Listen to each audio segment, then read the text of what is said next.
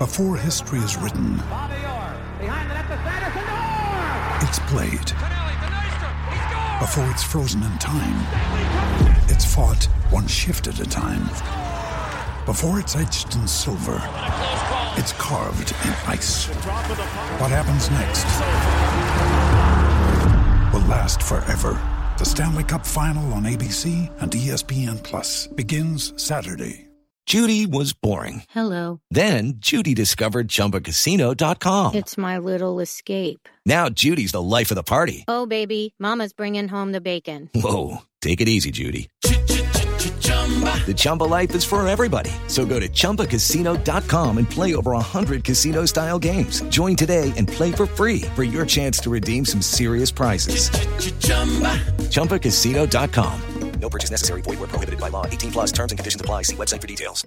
Hello, it is Ryan, and I was on a flight the other day playing one of my favorite social spin slot games on chumbacasino.com. I looked over the person sitting next to me, and you know what they were doing? They were also playing Chumba Casino. Coincidence? I think not. Everybody's loving having fun with it. Chumba Casino is home to hundreds of casino style games that you can play for free anytime, anywhere, even at 30,000 feet. So sign up now at chumbacasino.com to claim your free welcome bonus. That's chumbacasino.com and live the Chumba life. No purchase necessary. VGW. Void were prohibited by law. See terms and conditions. 18 plus.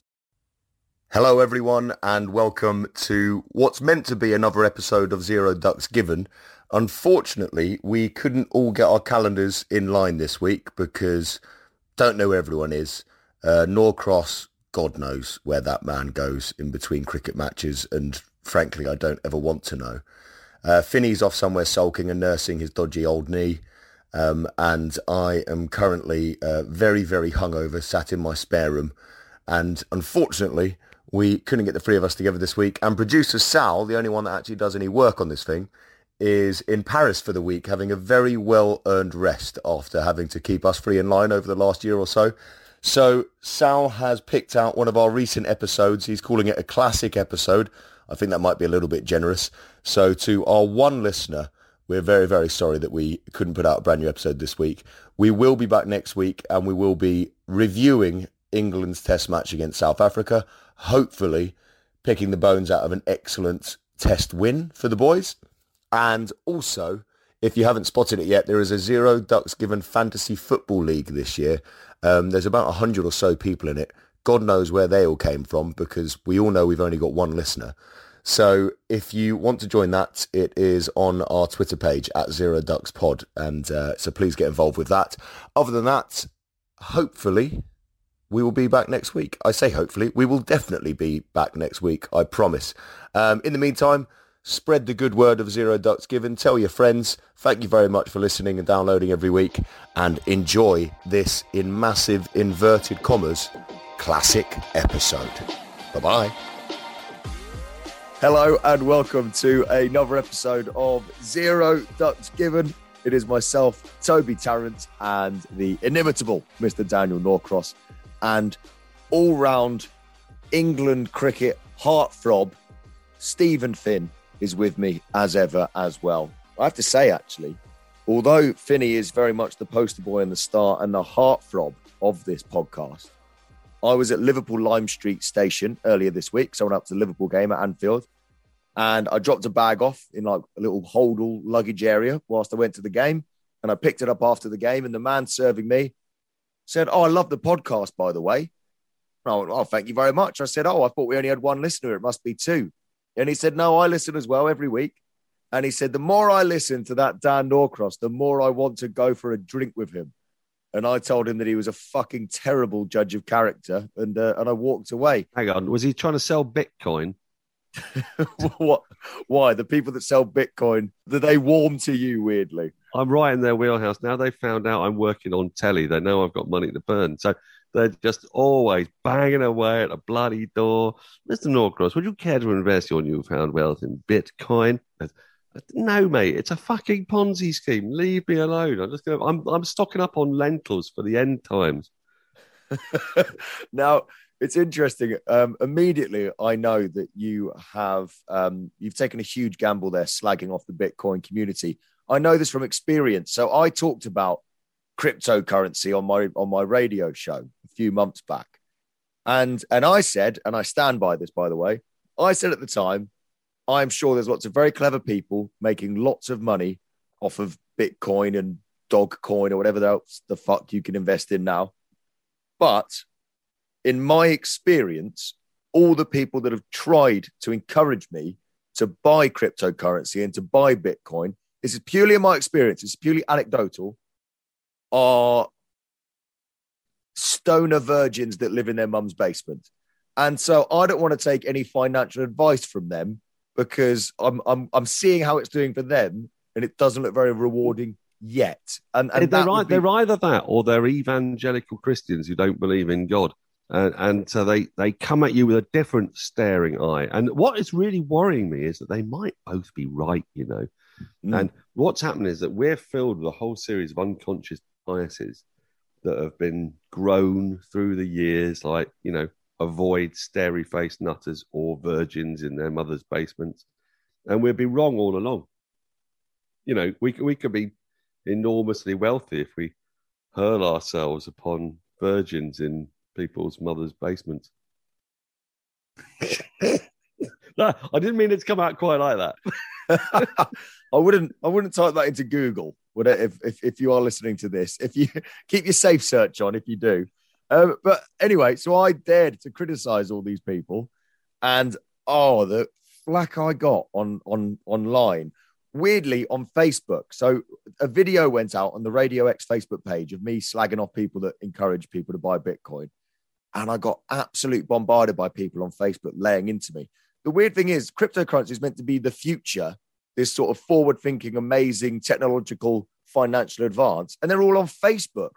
No one's used Facebook in about 10 fucking years. No. Uh, well, there is there's there's that, isn't there? And and there's also the fact that um isn't it isn't it always a bit safe just to have money? I mean, money. I mean, a, a big fan of money. Yeah. I mean, again, that came out the wrong way. I'm not that much of a fan of money. I, I, prefer the spiritual pleasures. I prefer, for example, the incredible revelation I had this week. I don't know. You know, I've been talking about Fanny Trimmer quite a lot. Yeah, I should explain for people that didn't hear the last few weeks or zoned out when you were talking about Fanny Trimmer that Fanny Trimmer is a uh, like your great great great grandma who died. She's my great great grandmother, but but more fascinatingly, she gave birth to a daughter and called it Fanny. Uh, because you know the original Fanny Trimmer was born Fanny something else, but she married mm. someone called Trimmer, and mm. then out of brutality, when she had a daughter, she named it Fanny because presumably she felt it needed to be you know that awful. But then I was I was mulling over Canaan Banana, and this is the cricket link. So I'm sure you're all aware that the very first president of Zimbabwe was a, an extraordinary man called Canaan Banana, who became who became president of uh, of Zimbabwe in 1980. And in 1982, he had to pass a law to stop people making jokes about his name. but the thing is that his name, I don't think, is as funny as his wife's. Uh, because Canaan Banana had a, a, a, very erudite and extraordinary woman wife, who became uh, who, who uh, lived in England for 16 years, claiming political asylum in the early 2000s, and she went by the name of Janet Banana. that is funny for some reason. I don't know why. Just Janet. Well, Janet. First name Janet, surname Banana. and all I can think of now, all I can think of is is Janet Banana and Fanny Trimmer being introduced to each other at a dinner party. Uh, Do you know what? whilst you've been talking, Dan Norcross, producer Sal has WhatsApped our, our WhatsApp message saying, Come on, fellas, this is boring. Get a move on. what is boring about Janet Banana? Sal has got absolutely no sensitive taste whatsoever. Janet Banana is one of the, what, firstly, one of the great, when International Women's Day is coming up this week, and you're already sticking the finger up at Janet Banana, which is absolutely bang out of order, quite frankly, because she is a role model for a lot of people of a similar type in Southern Africa.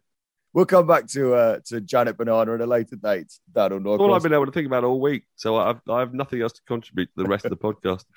Uh, now we're eight, this is a record. We're eight minutes into the podcast, and Finney hasn't fucking spoken yet. Now, Finney, I've got a couple of questions for you. First of all, have you uh, gone down the cryptocurrency path? Because I, I can imagine cricketers that they seem like the type they'll be all over that. I bet in the, in the dressing room there's some bloke who's always trying to sell you crypto. Um, no, no, I've not quite dabbled in it yet. I mean, I completely drifted off when you were speaking there um, into a stupor because it was incredibly boring to listen to all of that. But yeah, eight minutes worth of it as well. I um no, I've not I've not dabbled into cryptocurrency too much, but I have encountered the people that try and sell it to you and try and tell you that if you invest now, you'll be a, a billionaire in five years' time. But I've not quite succumbed to it. Now, the other thing I wanted to ask you actually, I've been meaning to ask you this before because I was one, I was thinking, could I imagine Finney being like some weird bloke in a in a basement somewhere dealing in crypto, and not really. If you hadn't been a cricketer, Finney, what would you have been? Do you reckon? Um, I think. That do you know what? I don't know. It's quite Crack sad, addict. isn't it? I don't know how I'd have. Um, don't know how I would have afforded the crack. Um, I. So the only reason you wouldn't have been a crack addict is purely financial. I feel that way. Yeah, I feel like that would be the case. Yeah, I, I was quite obsessed with trains and driving trains. So, I mean, the London Underground boats go on strike every other week, so it sounds like a pretty nice gig. So it could be. Um, just offended another one of our listeners Well, somewhere. You offended me apart from anything else. Yeah. Oh, I never go on. no, I love. I, love, the London Underground, train drivers. Yeah, I love it too. I, They're I get it beautiful, beautiful people, men and women. to, to be fair, we're going in the right direction because a few weeks ago, didn't Finney basically insult nurses and doctors? So this is a step Yeah. in the right direction. I don't know if I did that. Did I? Um, yeah, I My think sister's an occupational therapist. I've got a lot of respect for people who work for the National Health Service. My sister works for the NHS, but you know, do I have any respect for my sister? I don't know. Why? Why? Why is everyone supposed to have respect for their sisters all of a sudden? You don't. You don't have to have. I mean, if your sister's a raving maniac, I mean, by the way, my sister isn't a raving maniac. You you, you don't have to just let your sister off the hook. I just want No. to make that absolutely clear.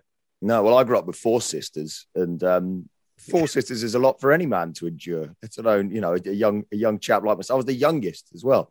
Oh, four older sisters trying to tell me how to live my life. Unbelievable. Well, we should probably talk vaguely about cricket at some point. Now, the thing that I want to talk about first is an article that I was reading on Cricinfo this week, and uh, I want to get your guys' opinions on it. So, there's a theory going around that we might be living in the greatest era of test bowling of all time. So, Pat Cummins, Ashwin, Rabada, Southee, Bumrah, Anderson, Broad, and Mohammed Shami have all taken 100 plus test wickets at an average of under 25 in the last four years. And basically, without boring you with loads of stats, it's pretty much the best era, statistically at least, of bowling in the last 60 years. And the question is, why is that going on? Is it that that is an unbelievable army of fast bowlers and spin bowlers? Obviously, that has a factor in it. Is all batting getting shit? We've banged on about England a lot in the last, well, year about how crap their, their batting's got. But is batting across the board getting worse and worse in Test cricket because of the advent of white ball cricket? Uh, the pitches getting harder to bat on? Um, I don't really know the reason. I do know that Stephen Finn, can you imagine how good Finney's figures would have been? And if he just, you know, waited a few years, if he'd just been born a few years later and lived in this era where nobody can nobody can bat at all.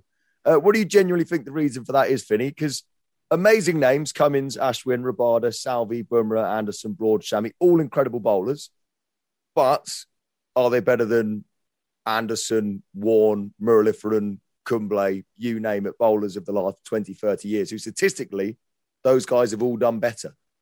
I think it's not just a comparison between those guys that have the good statistics over the last four years. I think you have to compare them to their peers. So um, I think if you compare those averages to the next best bowlers, you'd probably find in quite a few bowlers averaging late 20s or 30 in the last few years, when I think the the disparity between the two before may have been wider.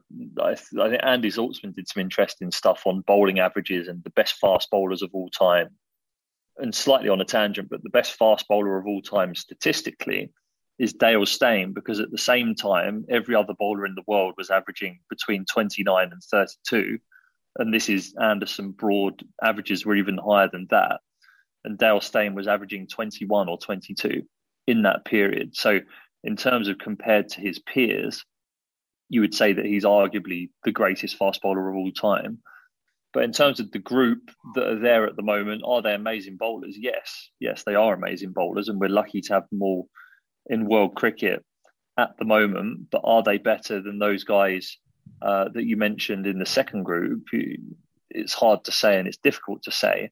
But I do definitely think bowlers as a whole over the last four years, their statistics would have been a lot better. There's a, it's such an incredibly complicated conversation, this, but I think a really good place to start is by looking at the fast bowling resources of countries like New Zealand and India, who traditionally didn't have particularly strong fast bowling units until very recently. New Zealand had just won a test match by beating South Africa for the first time in, was it, 18 years by an innings and 260 odd runs. And the guy that took most of the wickets was Matt Henry, who before this had averaged about 50 odd in, in Test cricket and is but down the pecking order in New Zealand cricket. They have Trent Boult, Tim Southee, Neil Wagner, Kyle Jamieson. Boult wasn't available, so they bring in Matt Henry. Now, for New Zealand to have that, when I was growing up, Graham Gooch famously said about New Zealand, you faced the world 11 at one end and Ilford seconds at the other. And he meant Hadlee and everyone else. You look at India, like their fast bowling peak, what would it have been? Kapil Dev on his own with a bit of Madan Lal, or Venkatesh Prasad and Javagal Srinath. Well, now they got Mohammad Shami, they got Umesh Yadav, Jasprit Bumrah, uh, Bhuvneshwar Kumar, we hardly ever talk about, Mohammad Siraj. They've got an incredible number of fast bowlers. The West Indies, they really actually struggle for fast bowlers a lot after that that period of dominance. And now it was only three years ago that the top three averaging bowlers in the world, I think it was 2018, were West Indies, Shannon Gabriel, Jason Holder, and Kemar Roach. The depth of fast bowling, and we haven't even got to Australia with Hazlewood, Cummins, Starc. It's absurd. And they bring in bloody Scott Boland, who looks like an exhausted Shire horse, and he takes five for six in, in no time. So, on the face of it, there are all these wonderful bowlers. At the same time, on the face of it, there are not these great batters. So, how do you square this circle? Because cricket is a zero sum game. You know, when you look at averages, it's there's batters and bowlers. Are we looking at an incredibly poor period for test match batters? Because that's what we're really talking about here.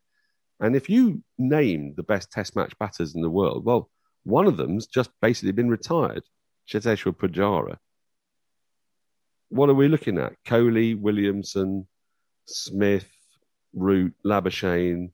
Who are the guys that strike fear into you when they come out to bat? When Finney was bowling, Australia had like Stuart Clark, uh, Stuart Clark, Michael Clarke.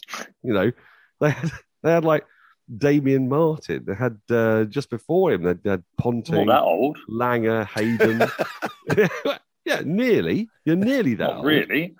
Not really. Um, but what was the no? But you look at you're right. You do look at the batting lineups. The best cricket team I ever played against was South Africa in 2012, and their lineup was Alviro Petersen, Graeme Smith, Hashim Amla, AB de Villiers, Jacques Kallis, Jacques Rudolph, JP Duminy, Steyn, Morkel, Philander, Imran Tahir.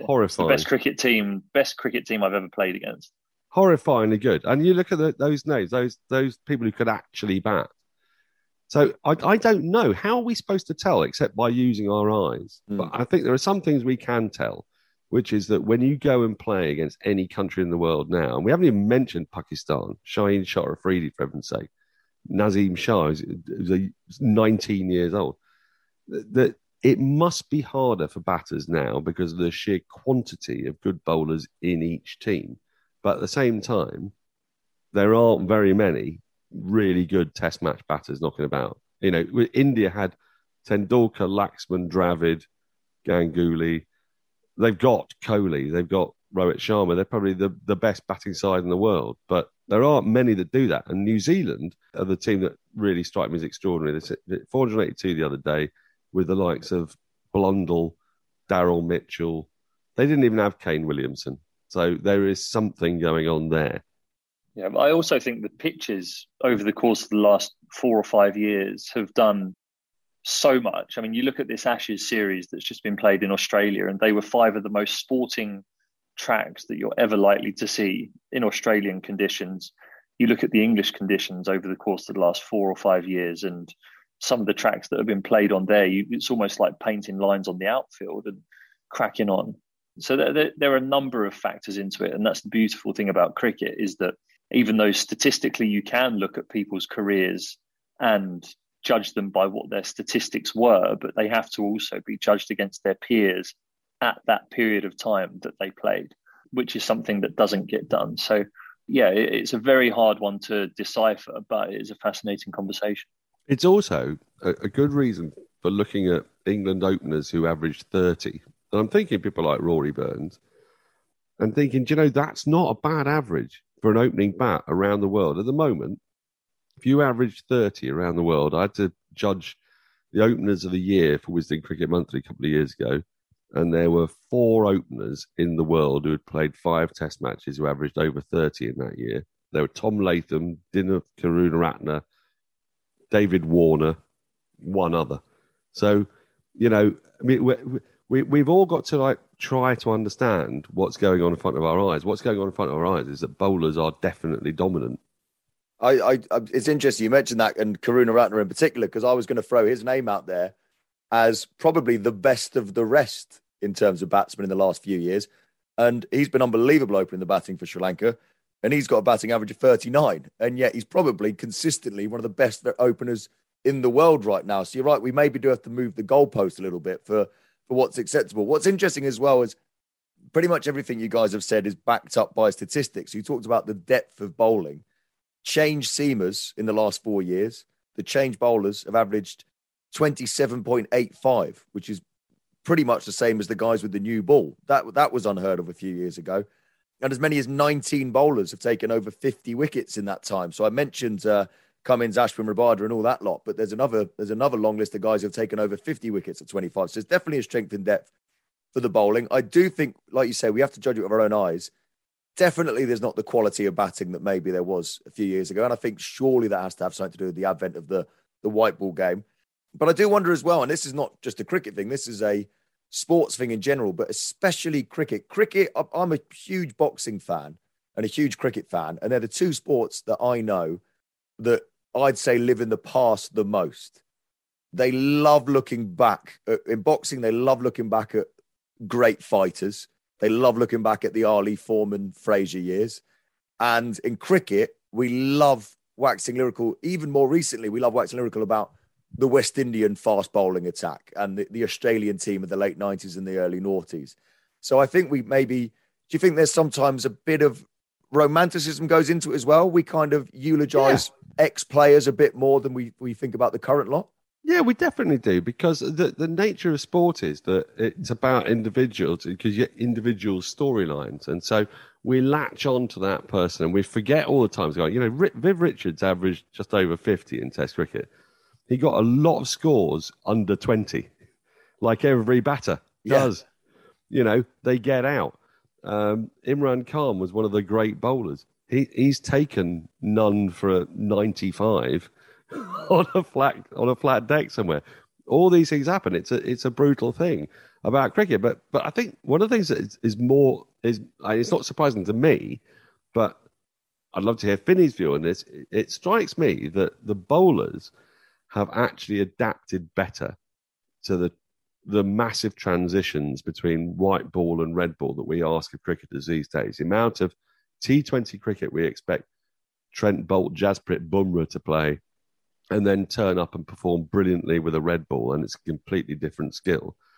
I think the bowlers are adapting better and quicker than the batters are.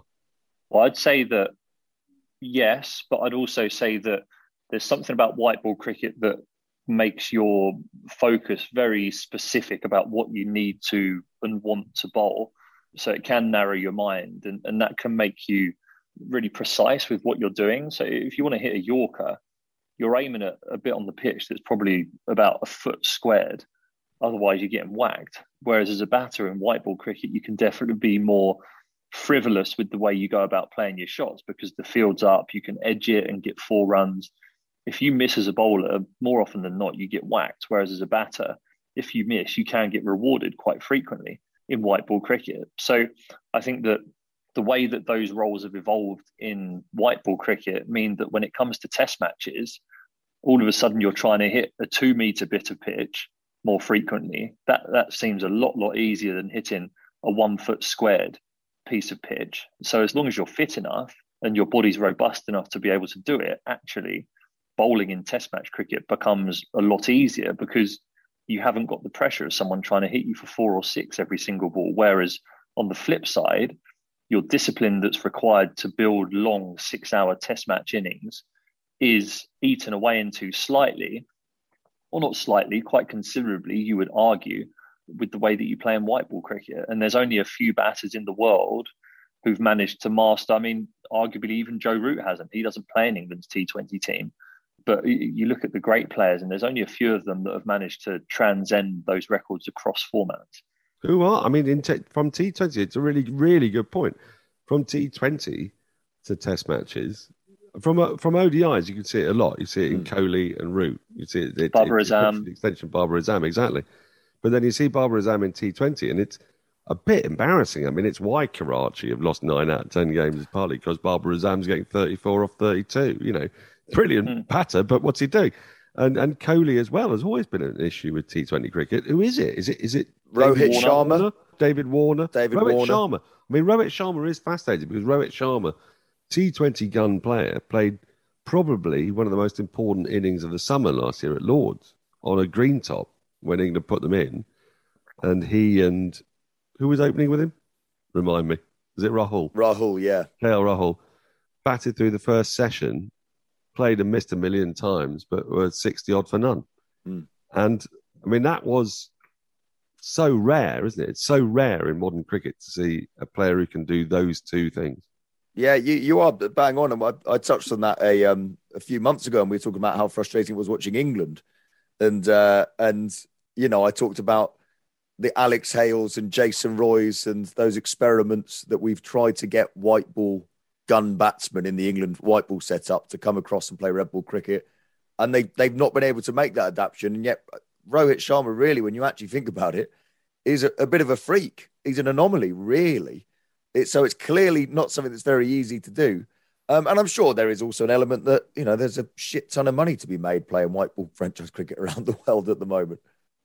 But the pitches that you play on make a considerable difference as well. If you try and take a Jason Roy Alex Hales into Test match cricket in England and bat them in the top three, it's a recipe for disaster. Whereas I actually think if you were to take Jason Roy and bat him in Australia for Australia and bat him in the top three, I think he'd score runs. His defense is solid enough. The ball doesn't move laterally that would be the threat to him, the balls that would be hitting his shin and halfway up the stumps, like he was exposed to in that Ashes series three years ago against Australia, against some of the best sustained fast bowling I've seen live and firsthand. It was incredible to watch.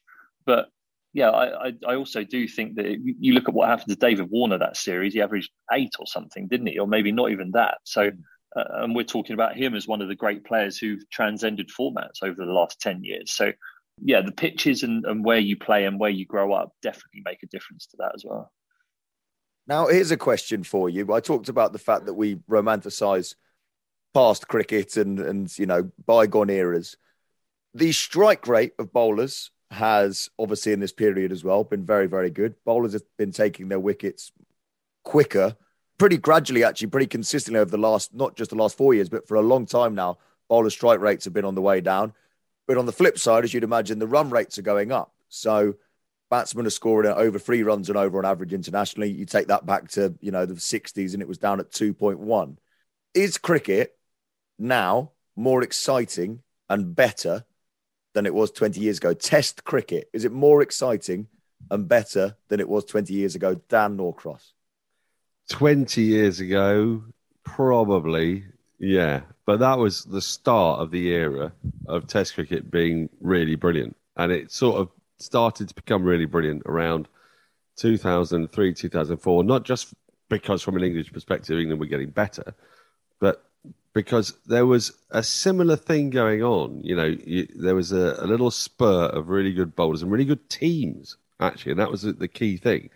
I mean, all these rose tinted spectacles you talk about, you, you, and I are both sat in Lord's Taverners uh, dinners, listening to elderly farts talking about how brilliant it was in the seventies. Yeah, that The was you.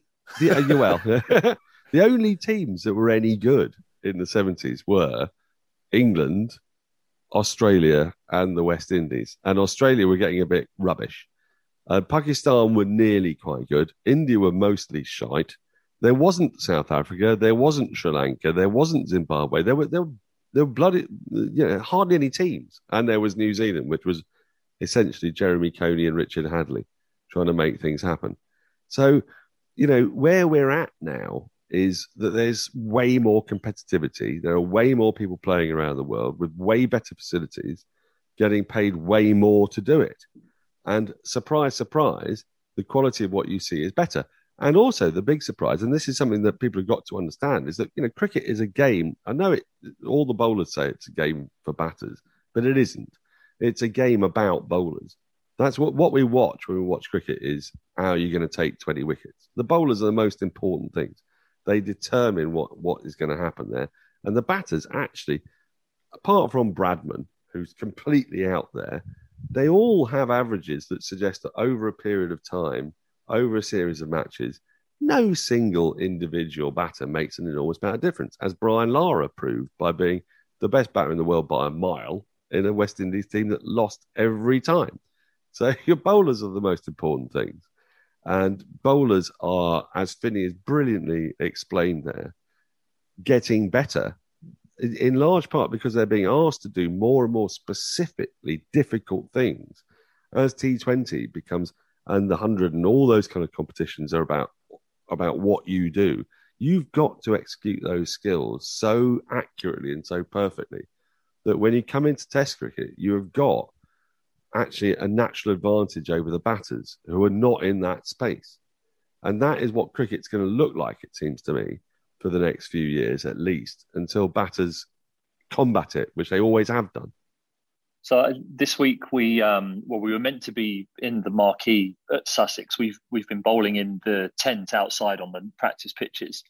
So it's nice. You, you, the balls that we've been using have been about 150 overs old, but they still nip around a little bit. And Tymal Mills, who's just been signed in the IPL auction and has been very good in T20 and um, short format cricket for a, for a while now, but particularly over the last 12 months, he was licking his lips to come and have a bowl at the boys with 150 over old red ball just so he could try and nick some people off and, and get a few wickets that way rather than have someone try and twat him all over the place. Yeah. So all week he's been saying, or for the last week or so, he's been saying, right, Monday, can't wait to get my hands on a red ball. And then the tent almost got blown away over the weekend. So he missed, missed out on his chance today.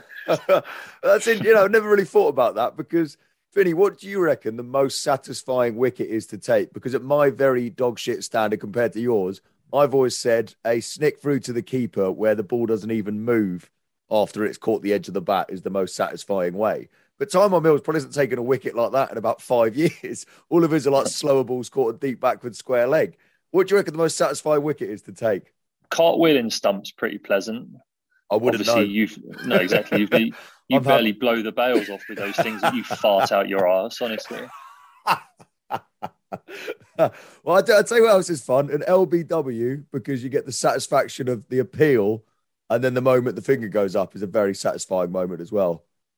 But Yeah. ca- cartwheeling stumps, I'd say my, my stories on cartwheeling stumps are very minimal. But I've never thought about that. The modern day bowler, some of these lads that come straight through and just play IPL, they won't know the feeling of a little feather through to the wicket keeper or first slip. They'll never experience that. They'll get wickets caught like long on in the fourth over.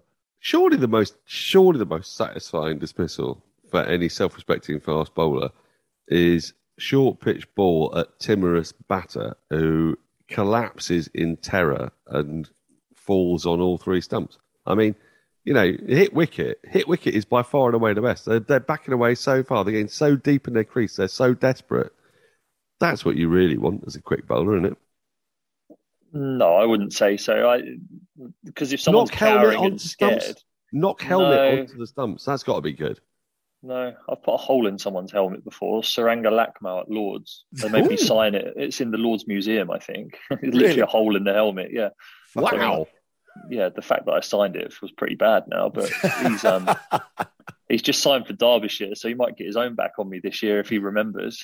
He's just retired, hasn't he? He's just retired from international cricket, Saranga Lakmal. yeah, yeah, he And signed a three-year deal at um, Derbyshire, I think. Oh, he's going to love a little in in in April, a little green wicket. Oh, we'll have fun on them. He's also he's also the only international cricketer who looks completely exactly like a Wacky Races character. Because if you check him out on Google, he looks like Dick Dastardly, so much like Dick Dastardly I, I'm that trying it's to almost impossible to face. believe. I know he's got a he long. isn't- Go big on, mane check of him hair. out. Check it. Go on, check him out on Google now.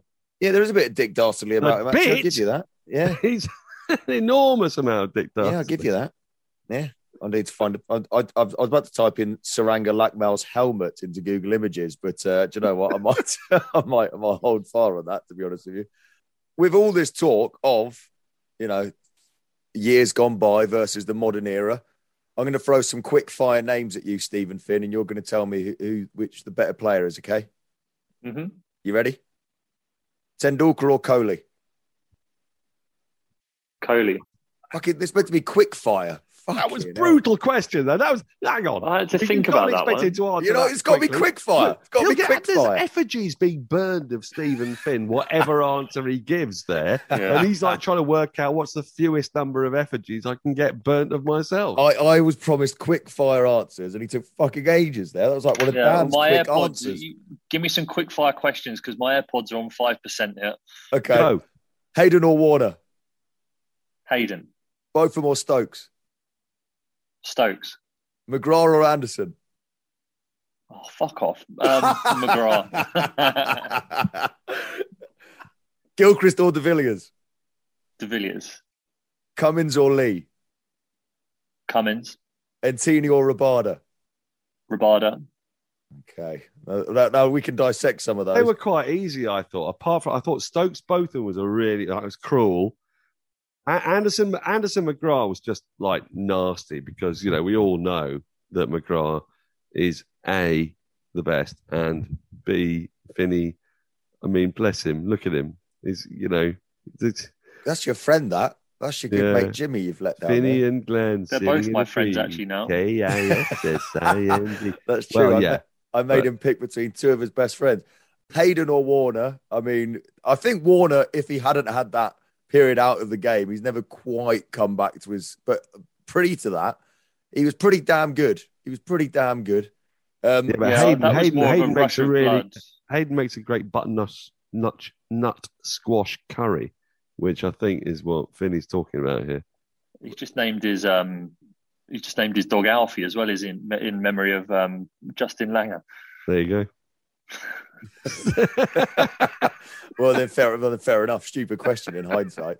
Uh, Tendulkar or Kohli? You went Kohli, Finny. Now, I, I've got two problems here. First is that I loved Sachin Tendulkar, like absolutely worshipped him, so I'm massively biased. Secondly, I can't help but think about current Kohli, as in the last couple of years Kohli. But I guess you're looking back at peak Kohli of a few years ago. Oh, I'm looking at peak Kohli, who helped India win games of cricket and scored runs in winning games of cricket. I think, I mean, Sachin Tendulkar, obviously legend of the game, but how many times were his hundreds important, important hundreds for India to win games of cricket? And I'd say Kohli's probably done that more than Tendulkar has across all formats. You've also, Toby, just spent the first 25 minutes of this podcast talking about how bowling is so much better nowadays and there are hardly any good batters. And Kohli was, it is matchless in an extraordinary era. Well, Mm. he's up there with four other batters, isn't he? Whereas, you know, Tendulkar was facing the likes of Stephen Finn. So, you know, it was True, actually. Yeah. much easier in those days. When you put the Finny factor in, actually, Yeah. everyone was shit back then in hindsight. They should have all been averaging triple figures. That's what you've been saying. Look, no, don't put that on me. That was, that was your theory. but no, I, I said earlier we romanticize former players, and I romanticize Sachin Tendulkar. I do. I know. I know I'm doing it. I kind of know I'm wrong, but I'm just doing it anyway because I want to. Because I grew up watching him and I like him, and that's my reasoning. And there's no better reason than that. I know that you've got like reasoned arguments and debate, but I really liked Sachin Tendulkar when I was a kid, and you can't take that away from me. It's essentially what we're talking about here. snowflake, exactly. Uh, very quickly, Rohit Sharma, who we have actually touched on a few times in this podcast already, but he is now the uh, Indian captain in all three formats. He kind of seems like the obvious choice. Um, his test form's really come on the last couple of years. We mentioned, you know, well he batted in England, finally got that overseas hundred as well, and it seems a popular choice in India as well. Finney, I want to ask you. You don't have to name names. You can if you want, but a good captain and a bad captain. I'm going to assume that you've played under a bit of both in your career. What's the main difference? What's what, what are the best captains do and what are the worst captains do? Oh, the best captains command dressing rooms and respect. I think just a simple first port of call uh, is being able to speak and everyone in the dressing room listens. And your ability to deliver a point or a message is concise and and straight to the point as opposed to waffling around it where things get lost in translation. And i think a bad captain doesn't manage to find a way to galvanize the team towards a common goal in some way. And whether that's through lack of preparation or lack of want or understanding then yeah i'd say across all the captains i've played under in the last 17 years the best are concise and to the point the worst um, lack clarity it's it's interesting you say that because um, cricket fans largely imagine a captain as being some kind of tactical genius. It's like the the myth of Jardine and Brearley. And what you're you're what you're talking about there is not about what they do on the pitch, isn't it? Yeah, this is within the dressing room, um, very much so. So I think, yeah, out on the pitch, the decisions generally they they make themselves it's not often that you would find that many outlandish decisions for a captain to make. The flows of the game do tend to follow the same path a lot of the time. Obviously, field settings and things come into it, but a lot of the job of a captain within a cricket team is to support the coach in making sure that everyone, because it's a very individual sport, is making sure that everyone and all the personalities in the dressing room are buying into and towards doing something how much does it matter that your captain's playing well and is a, is a, is a good asset to the team?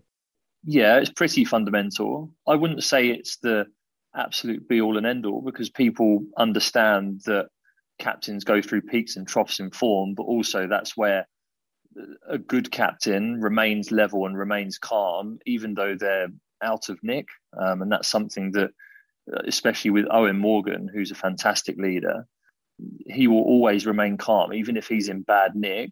He'll stick to the processes and the things that he knows work for him, and then he will stay calm, and that calms people down around you. If a captain becomes frenetic when he's trying to find his way back into form, then that rubs off on other people more than you would imagine. So, um, yeah, I don't think it's imperative that the captain's always in good form or the best player. It definitely helps, but it's more how they react to being out of form and react to adversity that's important. Is is there any license given to captains for by players for realizing just what a nightmare job it is? Because you're not just being captain on the field there. You're having to go out, you're having to front up, you're having to do all the media shit. Do other players appreciate that and understand that? Yeah, to a certain extent, you do especially if you've done any sort of captaincy before, you realize that the decisions and things that you're going through consume you way beyond the hours of play or the hours that you're at the ground. That's one thing that captaincy does bring with it is the extra responsibility of the decision making that goes towards picking a team or picking a touring party or or something like that. But yeah, I think the captain is very much shoulders a lot of responsibility that not everyone in the dressing room realizes the extra bits that a captain would go through because a lot of them are done behind closed doors. Um, but but certainly a good captain is very much appreciated by a team for the for the weight that they take off everyone else. It is so bizarre. There's no other real sports like that where your captain. I mean, a, a cricket captain's more like a manager in football, really, a player manager essentially, because in all other in, in all other sports, you pretty much. I mean, the captain in football, what does he do? A coin toss at the start, and then he runs around and he's got an armband on, and the others don't. Doesn't really have any say in the decision making or anything like that. But in cricket, in, you are in, tactician. In, team rugby, selector. You get told off by the referee and told to go and tell one of your players to do something. So then you go and pretend to do that. Yeah. But in, in cricket, there's something really weird that goes on, and we impute in it a certain mystical madness. So, like, you know, Brearley is some kind of weird Svengali, despite the fact that he, what did he average? 22 in Test cricket. But, you know, he was worth way more than that as captain in our minds. And he probably was. Mm. Yeah, that's it. It's, I'm glad I asked that because it just it is fascinating. There's no other role quite like it I can think of in sport as as the cricket captain. There's so much on and off the field they have to do. Uh, very finally, before we say goodbye, uh, in this week in the year 2003, I wanted to mention this bit of cricketing history. It was the week that Canada's John Davison scored a 67 ball century against the West Indies at the World Cup. It is the most mind blowing innings ever. For a long time, it was the fastest World Cup 100 ever. He had a batting average going into that game uh, for South Australia, a first class batting average of 10.85. and went on to, to smash West Indies all around the park for 167.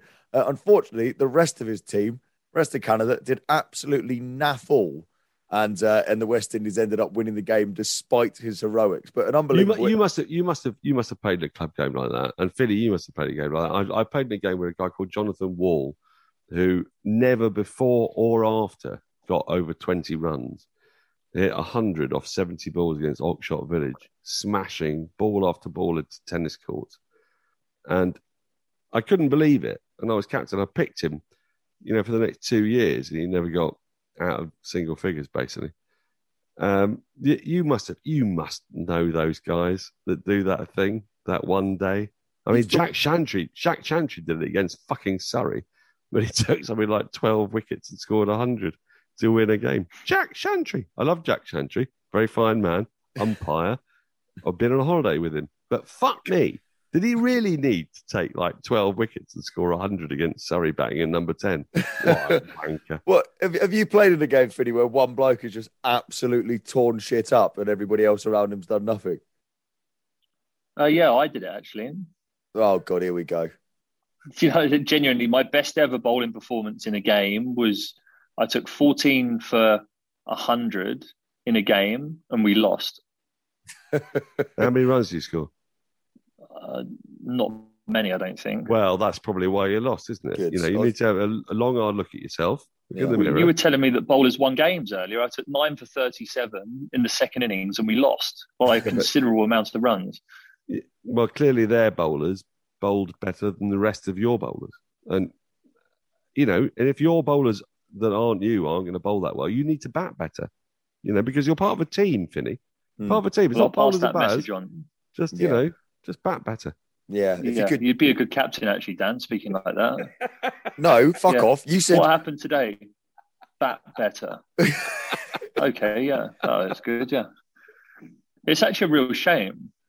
It's a real shame that it's a shame that the second half of this podcast has actually been relatively interesting, but no fucking person's going to hear it because how shit the first bit was.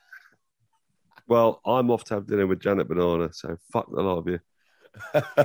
to to be fair, I like the fact that uh, Finny just mentioned there that Norcross, you might be a good captain. Finny said the two key qualities of a good captain were that he commands respect and that he's concise and doesn't waffle. Yeah, Norcross would be a great fucking captain. Can I just have 10 minutes to answer that question? Uh, yes, uh, absolutely. uh, chaps, well, I'm going to say goodbye, but uh, considering that absolutely nothing really has happened this week in the world of cricket, I think we blagged an episode there. We'll get away with that, I reckon. Do you reckon? Yeah. I mean, if they're still listening at this point, then I think less of them for doing so anyway, really. Can we not think of something crickety just before we leave? Uh, Gladiators, are they up to something? I don't mm. know. I don't know. I don't know anymore. I've been watching Survivors all week. It's a 1970s dystopian post pandemic view of the world gone crazy, which featured a scene at the Oval Cricket Ground and it freaked my mind out because it turned out that that was actually broadcast on my seventh birthday in 1976, and I got very, I got very wet-eyed and teary, and that's something about the human condition. So I'm just leaving you with that whole kind of like feeling of this like entropy and encroaching death. Well, I'd rather that we finished on entropy and encroaching death than Finny boasting about his 14 wickets in a match. I'd rather we finished on that. So fair enough. Chaps, I'll see you next week. Bye. See ya.